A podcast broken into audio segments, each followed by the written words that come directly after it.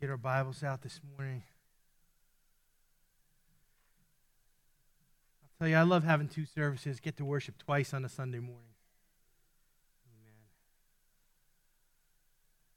We're in Mark this morning, part three of our miracle series here on Jesus heals the boy with the demon. This is part three of that message. We're in a sermon series on the miracles of Jesus. And we introduced this series some weeks ago, and I encourage you to listen to the intro and understand why Jesus did miracles, what the point of them is, and the fact that the church is still to continue in the miraculous. Amen. All right, let me try that in maybe a different language. Yo iglesia? No. Eh. The church is to continue in the miraculous. Amen. Jesus said, Greater things than this shall you do. Amen. So, as we look at the miracles of Jesus, they have a lesson for us. We're looking at one here with this boy who was tormented by an unclean spirit from his childhood. It had robbed his childhood, it had made a mockery of him. His issue had become such a big deal that it had consumed his identity. Uh, we see Jesus doing 37 miracles in the New Testament. Four times he cast out a devil from someone. And uh, this miracle is covered in three of the Gospels Matthew 17, Luke 9, and Mark 9. Mark 9 is our main text because it has the most detail. I'm going to read Mark 9, 14 through 29, give you an overview of the entire encounter here, and then we're going to jump in and cover the last verses, 24 through 28, and uh, just pull all the good stuff out of that. You know what? I, I, I feel like the Bible is like an orange that you squeeze all the juice out of it. Amen. Don't just look at the fruit. Amen squeeze all the juice out of it. You say, how do you do that? The Holy Spirit. Amen. Holy Spirit, we thank you for the word today. We thank you for the miracles of Jesus, and we thank you that you've contained them in the New Testament so we can experience them. Jesus did so many more miracles in 37, but Lord God, these are the ones you wanted us to pay attention to. So you have something for us in here. Each of us can take something away. So, Father, do that today by the Holy Spirit. Give us something from your heart that applies directly to us. Let these principles be in us as we walk throughout the day. I pray it in Jesus' name. Amen. So it's Mark 9, and I'm starting in verse 14. When they came back to the disciples, they saw a large crowd around them and some of the scribes arguing with them. Immediately, when the entire crowd saw him, they were amazed and began running to greet him. And he asked them, What are you discussing with them? And one in the crowd answered him, Teacher, I brought you my son, possessed with a spirit which makes him mute. And whenever it seizes him, it slams him to the ground, and he foams at the mouth and grinds his teeth and stiffens out. I told your disciples to cast it out, but they could not do it. And he answered them and said, O unbelieving generation, how long shall I be with you? How long shall I put up with you? Bring him to me. They brought the boy to him. When he saw him, immediately the Spirit threw him into convulsion, and falling to the ground, he began rolling around and foaming at the mouth. And he asked his father, How long has he been like this? And he said, From childhood. It has often thrown him both into fire and into water to destroy him. But if you can do anything, take pity on us and help us. And Jesus said to him, If you can do anything, all things are possible to him who believes. Verse 24 is our new material. Immediately the boy's father cried out and said, I do believe, help my unbelief. When Jesus saw that a crowd was rapidly gathering, he rebuked the unclean spirit, saying to it, You deaf and mute spirit, I command you, come out of him and do not enter him again. After crying out and throwing him into terrible convulsions, it came out. And the boy became so much like a corpse that most of them said, He is dead. But Jesus took him by the hand and raised him up, and he got up. When he came into the house, his disciples began questioning him privately. Why could we not drive it out? And Jesus said to them, This kind cannot come out by anything but prayer and fasting. So we have the account there from start to finish. Uh, we see Jesus coming on the scene, the religious people arguing over what's possible and what's not possible. They were no doubt arguing uh, over this spiritual situation and probably trying to assign blame. Well, whose fault is it that the boy is like this? And that's what religion does. It likes to assign blame. It likes to point fingers. It likes to puff itself up so it, it seems spiritually bigger than the lowly people. Here are the scribes, a very intelligent, literate group of people who translated and copied scripture, and they're arguing. And Jesus is like, What are you arguing about? And that sets the stage for this miracle. Now, we notice several times during this miracle, this poor boy is on the ground, rolling around, writhing, foaming at the mouth. He's having a tough day. He's going to he's gonna need a hot bath and some Bengay when this is all done. And we see Jesus, you know, dealing with the situation, but we, we noted that the two main reasons why uh, evil spirits manifest themselves are twofold one, to project power that they don't have, and two, to inject fear. That's the point of the show. Uh, the enemy wants to seem like he has power. Look what I can do. I can control this kid. I can, you know, make a display of him, make a show of him. They project power that they don't have. Jesus is about to show his authority over the demonic realm and smash the powers of darkness. Amen and he's going to do it with, without exerting any sweat at all. Also, those spirits that manifest themselves want to inject fear. You know, there's certain things that all of us are scared of, amen. You know those times when them little hairs stand up on your neck or your arm? You watched a really scary movie, you came home, the house is dark, and you walk inside? Come on. You're like every noise for the next two days. What is that? Stop watching that stuff. But we get scared, we get spooked, whether we can admit it or not. And this, this you know, the crowd here is kind of, you know, they're, they're kind of blown away. In verse 24, we catch up with what's going on in this miracle, and we see a powerful truth here that if we can extract the truth out of verse 24, it's going to balance us and give us humility. It's important. It says here in verse 24, immediately the boy's father cried out. Why did he cry out? Because he says to Jesus, You know, if you can do anything. That, that's the wrong thing to say to Jesus, amen? Because Jesus can do anything. But this guy didn't know that, and his faith was pretty battered. And the disciples struck out, and his kid is still rolling around. So he's like, You know, I'm not sure who can do what at this point, but if you can do anything. Jesus says all things are possible to those who believe. Amen. That statement was to the man, and it's to us today. All things are possible to those who believe. But the powerful truth here is in the man's response. Immediately, the boy's father cried out and said, I do believe, but help my unbelief. Do you see the, the, the, the clash there, the duplicity? I believe, I have faith, but I also have doubt. So I believe, but help my unbelief. This is important that we grab this here today. The truth that's impregnated in this verse will humble us, it will give us balance. And the truth is this the fact is that inside all of us, there is a never ending struggle taking place. There's a war going on within us. Now, as much as we, you know, like to, you know, dress up and put perfume on and look like we're clothed and in our right minds, come to church on Sunday, there's an internal struggle taking place in each of us. And there's a battle raging on. You say, what is it? It's the clash of two kingdoms. It's our flesh clashing with the Holy Spirit. It's our, you know, it's our intellectual mindset that comes from the, the, the world clashing with the things of God. Inside all of us, there is strength that clashes with weakness wisdom that clashes with ignorance, holiness that clashes with our sin nature. And as this desperate man articulates here to Jesus, belief clashing with unbelief.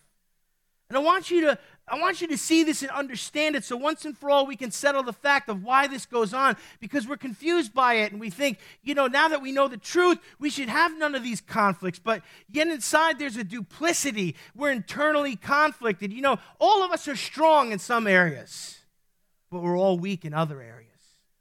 All of us are wise in some areas and totally ignorant in others. You know, maybe maybe you can build things with your hands, you understand construction, but you know, when it comes to like, you know, nuclear fusion or some kind of, you know, people are laughing, that's a real job, you know, people have to split atoms, it's a it's important. And so, you know, you I know so much about this. I'm an excellent I'm, I'm accomplished in that field, but this, I'm totally ignorant of that. It's amazing how people try to project that they know everything about everything. But there's a clash that goes on with us weakness and strength and wisdom and ignorance, holiness and that sin nature. You know, I, I want to be holy. I'm clothed in Christ. I'm covered in the blood of the Lamb. I'm redeemed, amen. But yet I have a sinful nature that has an affinity to sin. This is where everybody tries to look so holy. All of us got it. This desperate father, he articulates the clash that's going on with him. It's belief clashing with unbelief. There's this internal struggle. He's internally conflicted. He's duplicitous. He doesn't know, you know, what to think at this point, but he's trying. And what does he do? He asks for help. He says, "I believe, but help my unbelief." You see, it takes humility to ask for help. And you know what? We never get better until we ask for help. So the longer we put off asking for help, the longer we stay in our mess and the deeper the ditch we dig. Amen. If, if you're in a hole, the first rule of holes is this stop digging. The first rule of holes. So ask for help, and he does ask for help, and he, he's humble and he admits that, hey, I believe, and, and, and I know I know I'm standing before someone special here, but, but I've had a lot of bad experiences, so at the same time, I have unbelief. It's that clash. Now, Jesus highlighted this internal clash, and he exposed it as he spoke to his disciples in the Garden of Gethsemane. In Matthew 26 through 40, uh, Matthew 26, verse 40 and 41, Jesus says this to his disciples. You know this, but, but see the clash here.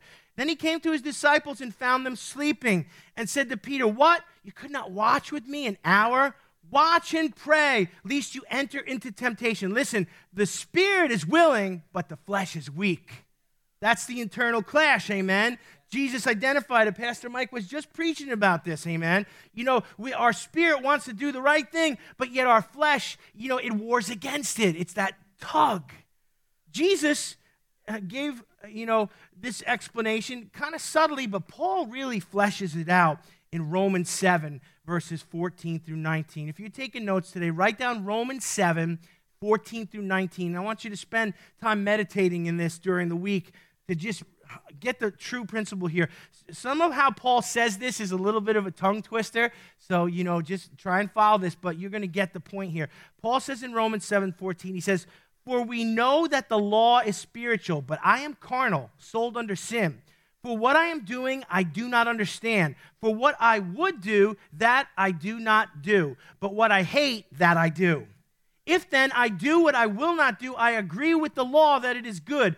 But now it is no longer I who do it, but the sin that dwells in me. For I know that in me, that is in my flesh, no good thing dwells. For to will is to, is to present with me. But how to perform what is good, I do not find.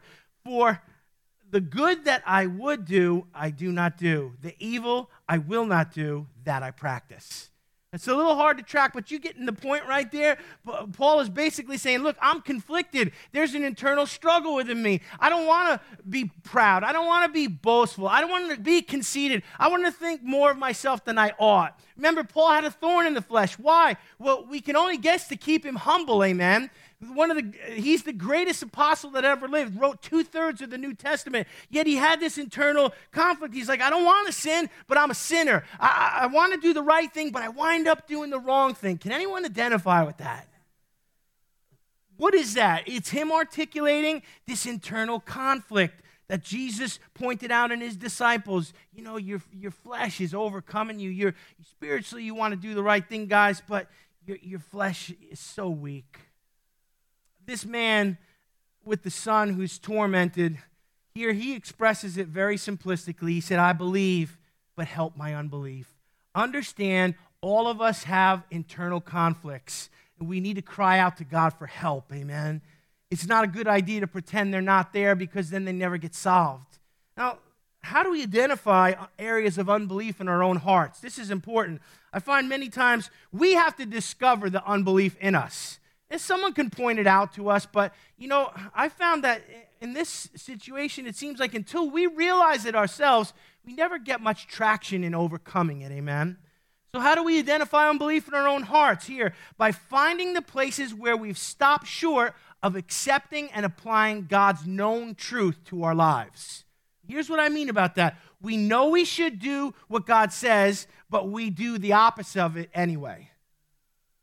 You say, well, why in the world? You know, it's what Paul expressed, it's what Jesus pointed out in his disciples, but why is it not? I know I shouldn't do this, but I'm going to do it anyway. I know, uh, you know, I shouldn't, you know, commit sexual sin or I shouldn't steal or I, I shouldn't put drugs in my body, but I'm going to do it anyway. Why do we do that? Here's why because down to the root of everything, we don't believe that if we do it God's way, it's going to satisfy us and bring us contentment.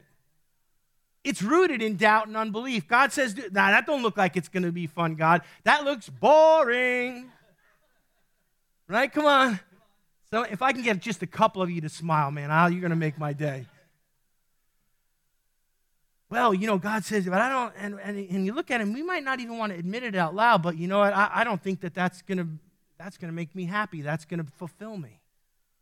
So identifying unbelief in our hearts is discovering those places where we stop short of applying God's truth, where we know this is what we should do, but we decide to do the opposite. And when we find ourselves in that situation, we've got to cry out for help.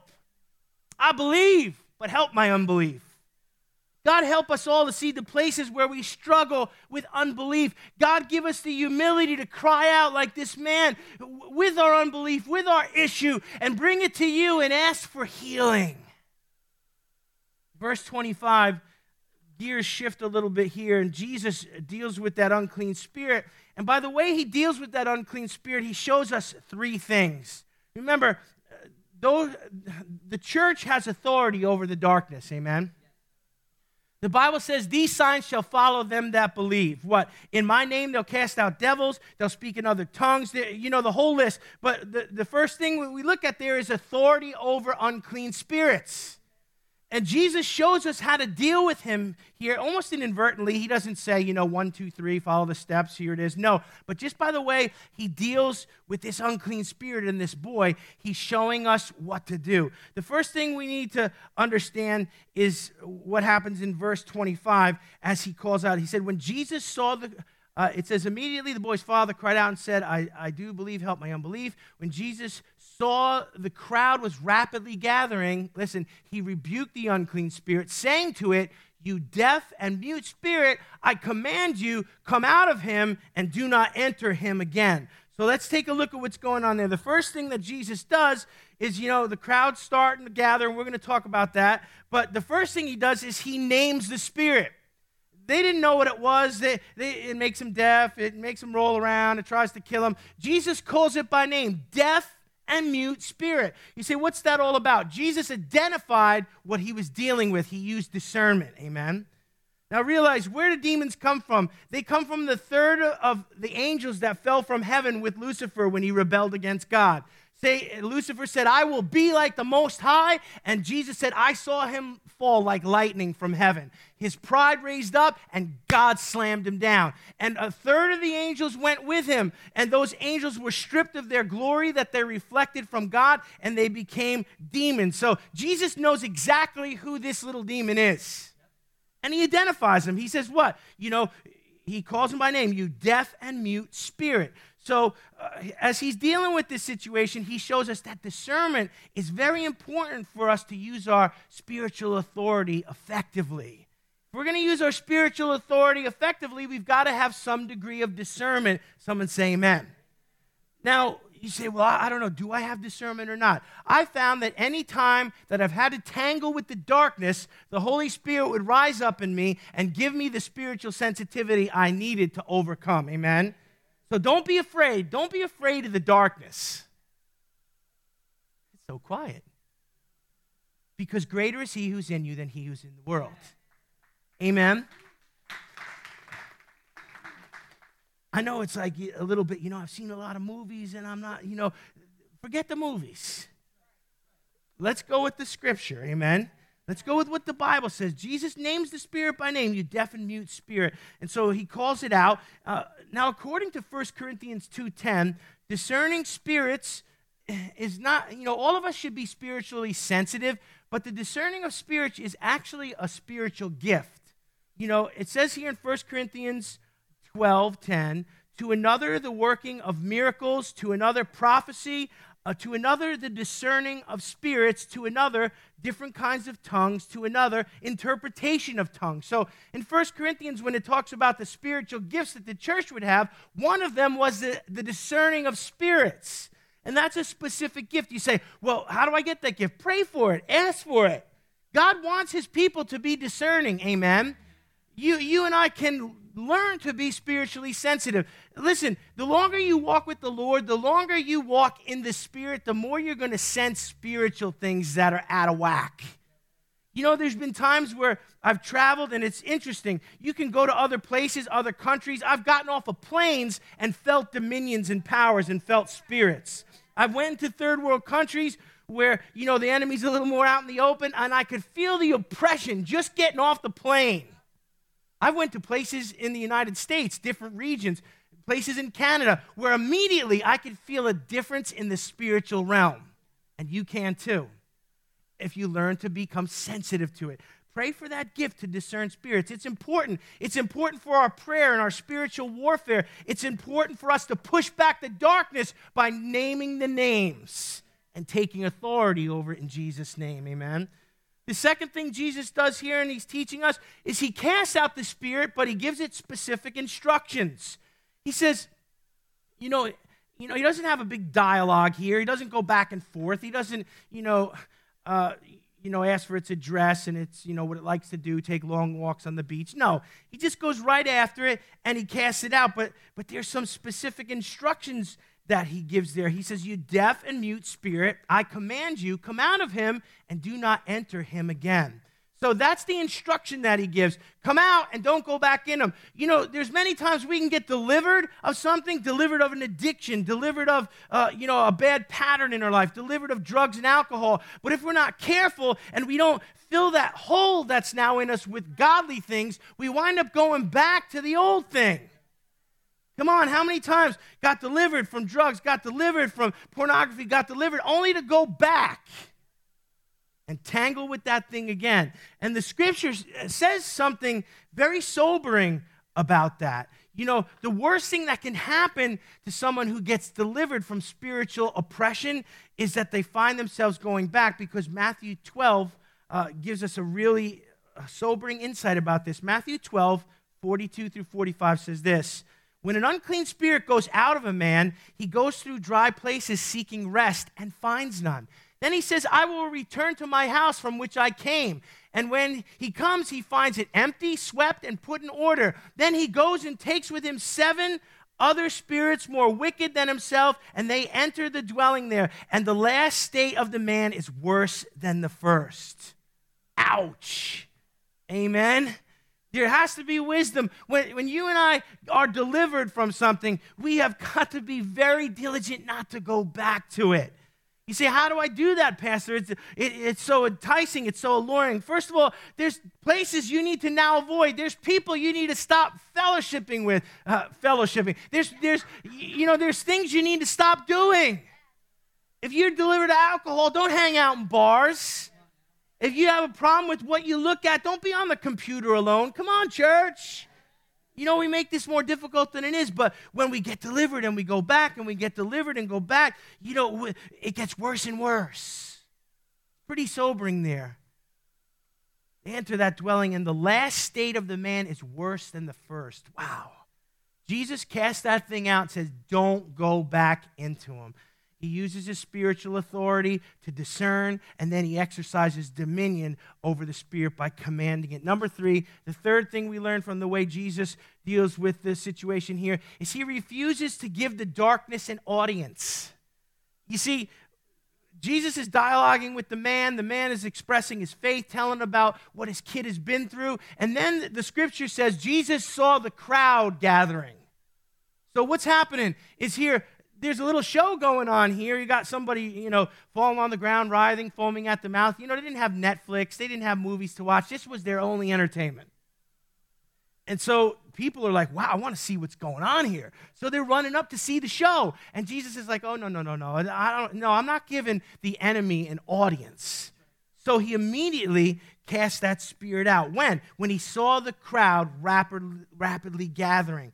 You know, it's our job to showcase the light It's our job to showcase the kingdom of God. Amen. It's our job to lift up Jesus and to shine light in the darkness. It's not our job to tell about how scary the devil is.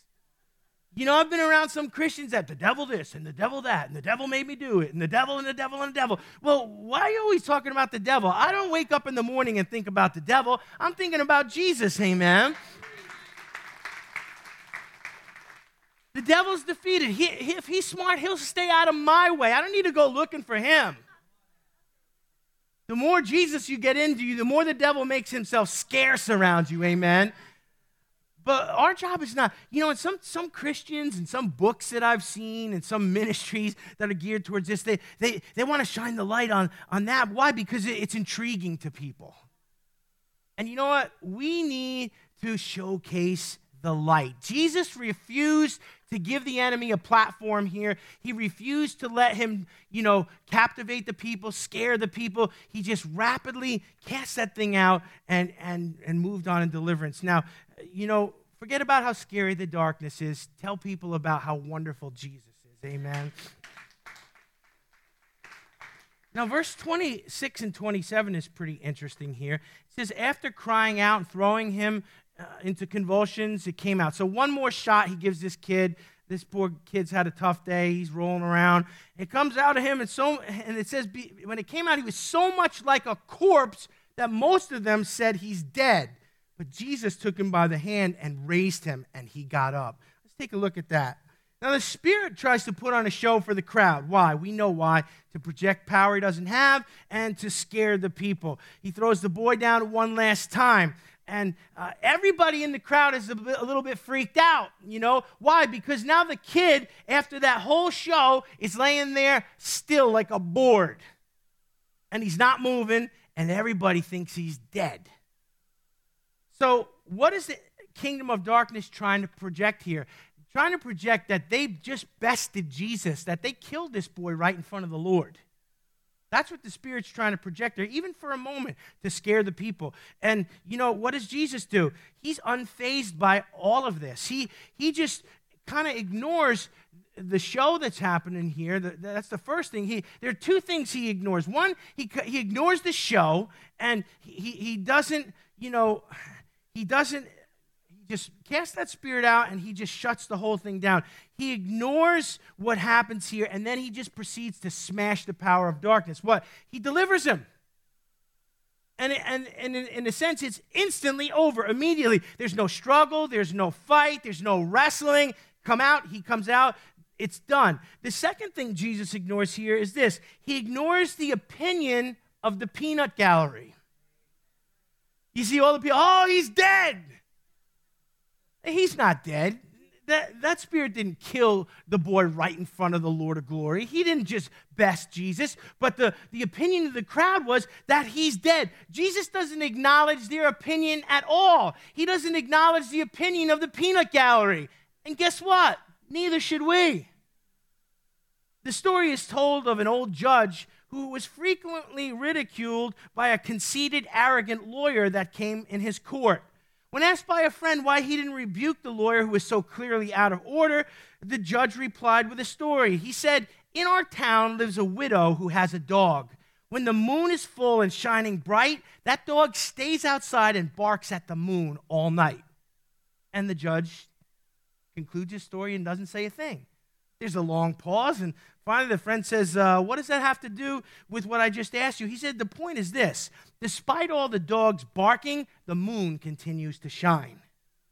We are wise to let gossips gossip and critics criticize and the know it alls second guess everything and the dogs bark. Just let the dogs bark. You and I have one job, and that's to continue to shine. Amen. You and I continue to shine. Oh, no, Pastor, you know, I got to answer my critics and I got to put them in their place and I got to set the record straight and I got to go on Facebook and social media and I got to, you know, give them the last piece of my mind that's still working. Come on. Do you realize you could, you could fight you could fight with people all day long every day?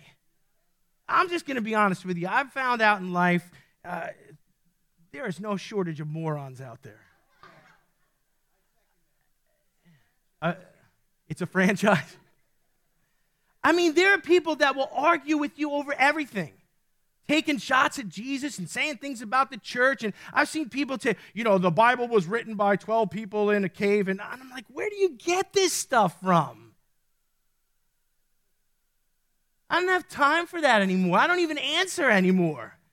I, I pray for, I shake my head for a while and then I pray. But Jesus doesn't you know, he doesn't he doesn't comment on what the peanut gallery says. He doesn't refute, oh, he's not dead. Watch, watch, everybody, don't don't disperse. We're gonna do a miracle here, everybody. Then we're gonna take an offering. No. He just ignores them. And he and he does what the kingdom does, amen. You know, you and I need to be careful how we respond to critics and the know it alls and the dogs that bark because they can rob our joy and steal a lot of our time, amen. And, and the end of the day, you know, a man convinced against his will is of the same opinion still. You just can't, some people you can only pray for. I hope we can learn that lesson, amen.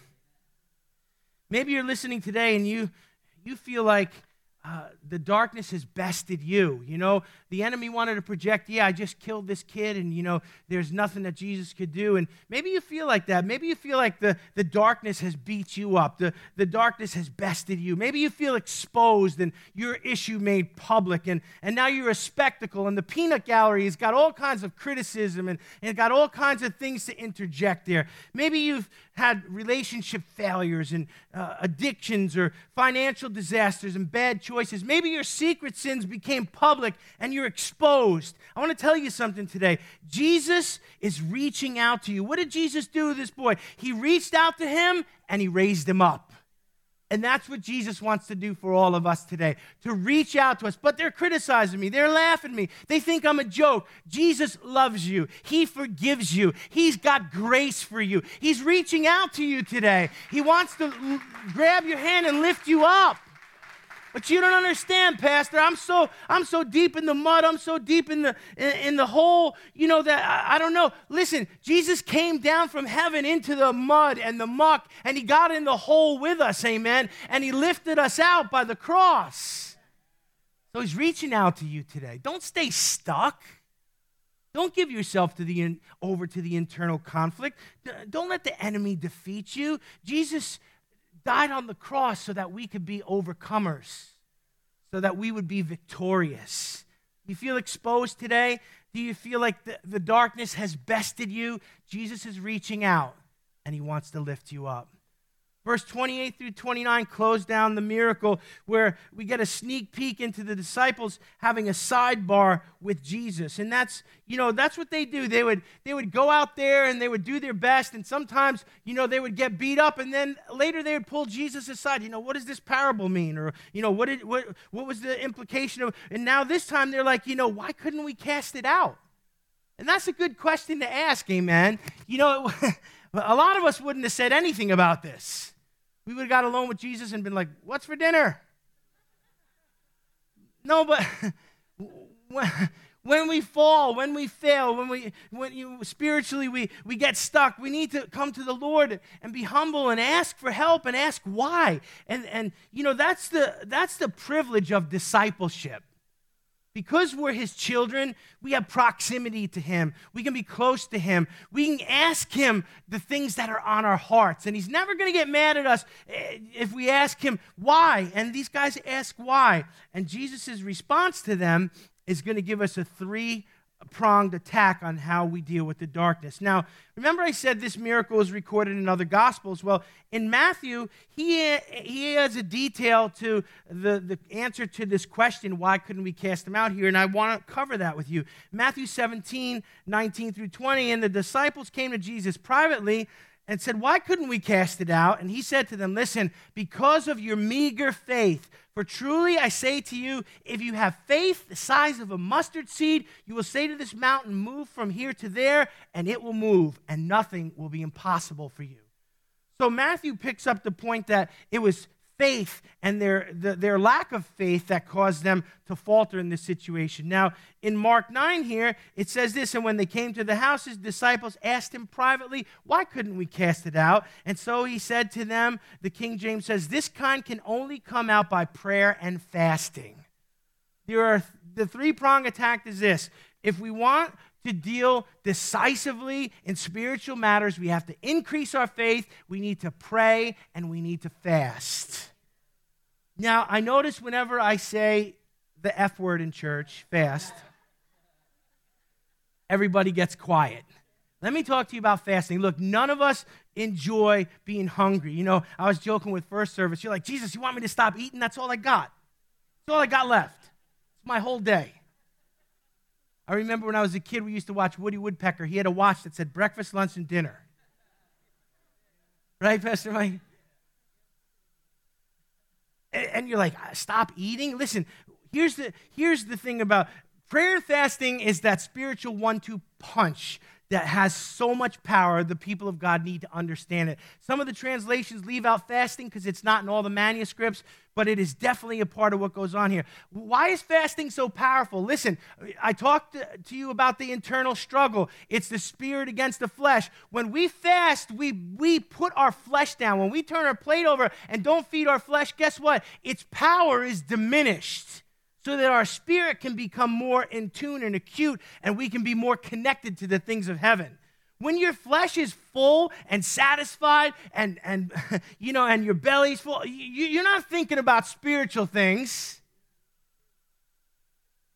Prayer and fasting diminish the flesh increase the sensitivity of the spirit. It's the one two punch. Listen, if you've got family members you've been praying for for years and they're not getting saved, you need to pray and fast. If you've got coworkers that you've been crying out for, you trying to share the gospel with your friends, they don't want to hear it, you need to pray and fast. I have friends that just don't want to hear nothing from me, and Lou, I would pray and fast, and all of a sudden they're inviting themselves to church. Listen, it's a powerful one two punch that we need to use.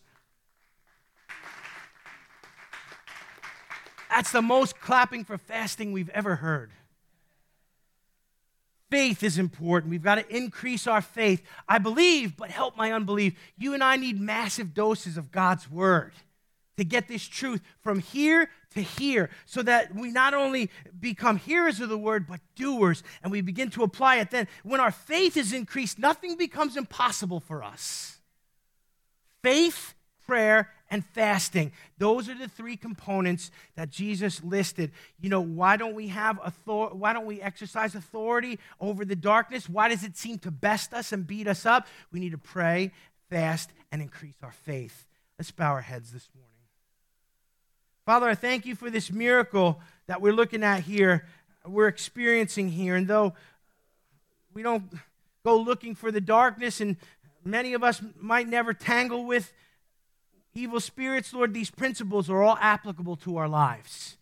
Father, that we would learn to exercise our spiritual authority, that we would pray for discernment and develop our spiritual sensitivity, that we would learn to discern the spiritual nature of things, to, to feel changes in the environment, and to pray accordingly, Lord God.